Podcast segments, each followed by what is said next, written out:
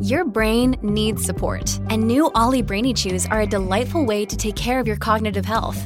Made with scientifically backed ingredients like Thai ginger, L-theanine, and caffeine, Brainy Chews support healthy brain function and help you find your focus, stay chill, or get energized. Be kind to your mind and get these nootropic chews at ollie.com. That's O L L Y.com. These statements have not been evaluated by the Food and Drug Administration. This product is not intended to diagnose, treat, cure, or prevent any disease.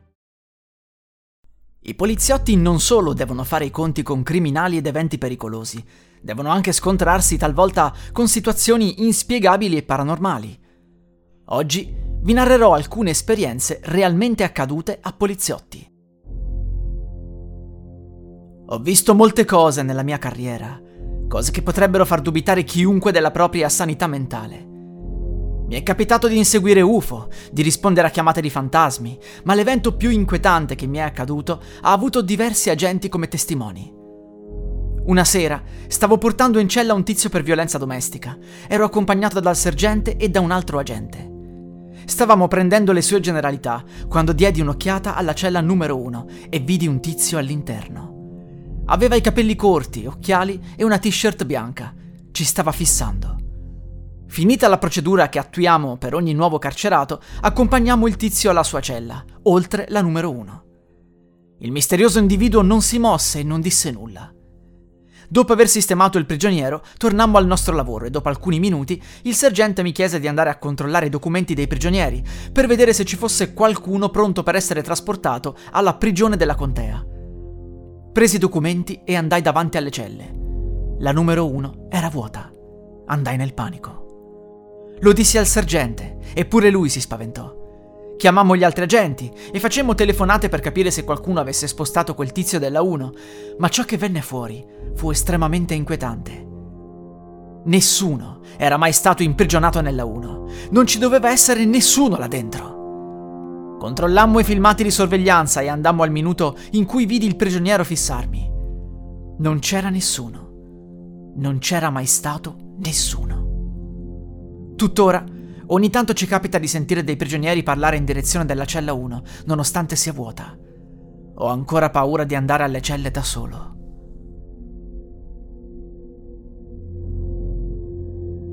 Un giorno risposi ad una chiamata a tarda notte. La signora che mi chiamò mi disse che l'anziana che viveva accanto a lei non si vedeva da un po' di tempo. C'era una terribile tempesta quella notte, ma non pioveva. Andai prima a casa della signora per ulteriori informazioni. Lei mi disse che l'anziana era sulla novantina e che viveva da sola, ma non si era più vista per settimane. Prima di chiamarmi era andata a bussare, ma non aveva risposto nessuno.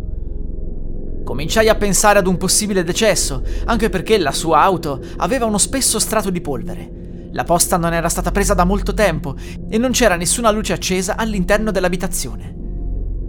Provai prima a bussare alla porta, poi feci il giro della casa e non vidi nulla di strano. La vicina mi disse che non conosceva nessun suo parente da chiamare. Pensai ancora di più ad un decesso. Tornai davanti casa e notai un bagliore attraverso la finestra. Mi feci portare un secchio dalla vicina per poter vedere meglio, dato che le finestre erano alte. Salii su di esso e vidi il salotto. Il bagliore proveniva dalla tv. Lo schermo era blu. Con la torcia controllai il resto della stanza. Sembrava tutto ok. Mi voltai per riferire tutto alla vicina, poi mi girai di nuovo verso la finestra e vidi una signora anziana fissarmi proprio attaccata al vetro. Mi mancò il respiro. Fu come essere colpito sullo stomaco con una mazza. Caddi all'indietro e mi feci male. La vicina cercò di aiutarmi, ma la spinsi via e tornai sul secchio. La vecchia era ancora lì. Era ferma in piedi nel corridoio. Mi dava la schiena. Poi mi guardò con la coda dell'occhio e scomparve nella parte oscura del corridoio. Scesi dal secchio e dissi alla vicina che l'avevo vista. Iniziò a piovere. Le dissi di non tornare più da lei. Entrai nella mia auto e tornai al dipartimento. Non ho mai capito chi ci vivesse là dentro. Non sono mai riuscito a trovare informazioni e ora quella casa ha nuovi inquilini. La vicina non ha mai più chiamato. Io e il mio collega eravamo entrati in un college alle due di notte per assicurarci che non ci fosse nessuno dentro. Quel posto era noto per essere infestato, ma noi due non credevamo a queste cose. Controllammo il corridoio e le classi, non c'era nessuno. Andammo al terzo piano e ci dividemmo. Dopo aver controllato la mia parte, andai dal mio collega per aiutarlo, quando sentii una delle porte di una stanza che avevo già controllato aprirsi da sola. Una sedia venne scaraventata dall'altra parte della stanza e infine la porta si chiuse sbattendo. Il mio collega fuggì non credo che tornerà ancora in quell'edificio.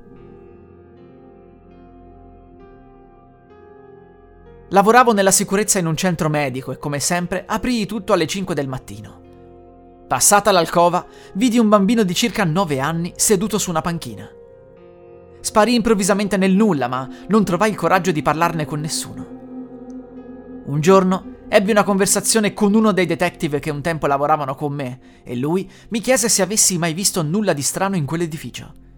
Gli chiesi perché e lui mi disse che aveva visto un bambino seduto su una panchina che era scomparso improvvisamente.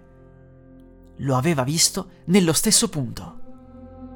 Altre cose strane che mi successero fu sentire dei passi in orario di chiusura e vedere tazzine da caffè rovesciate. Scoprì in seguito che quel centro medico era adiacente ad uno dei cimiteri più infestati del distretto. La musica è in royalty free dell'artista co.ag.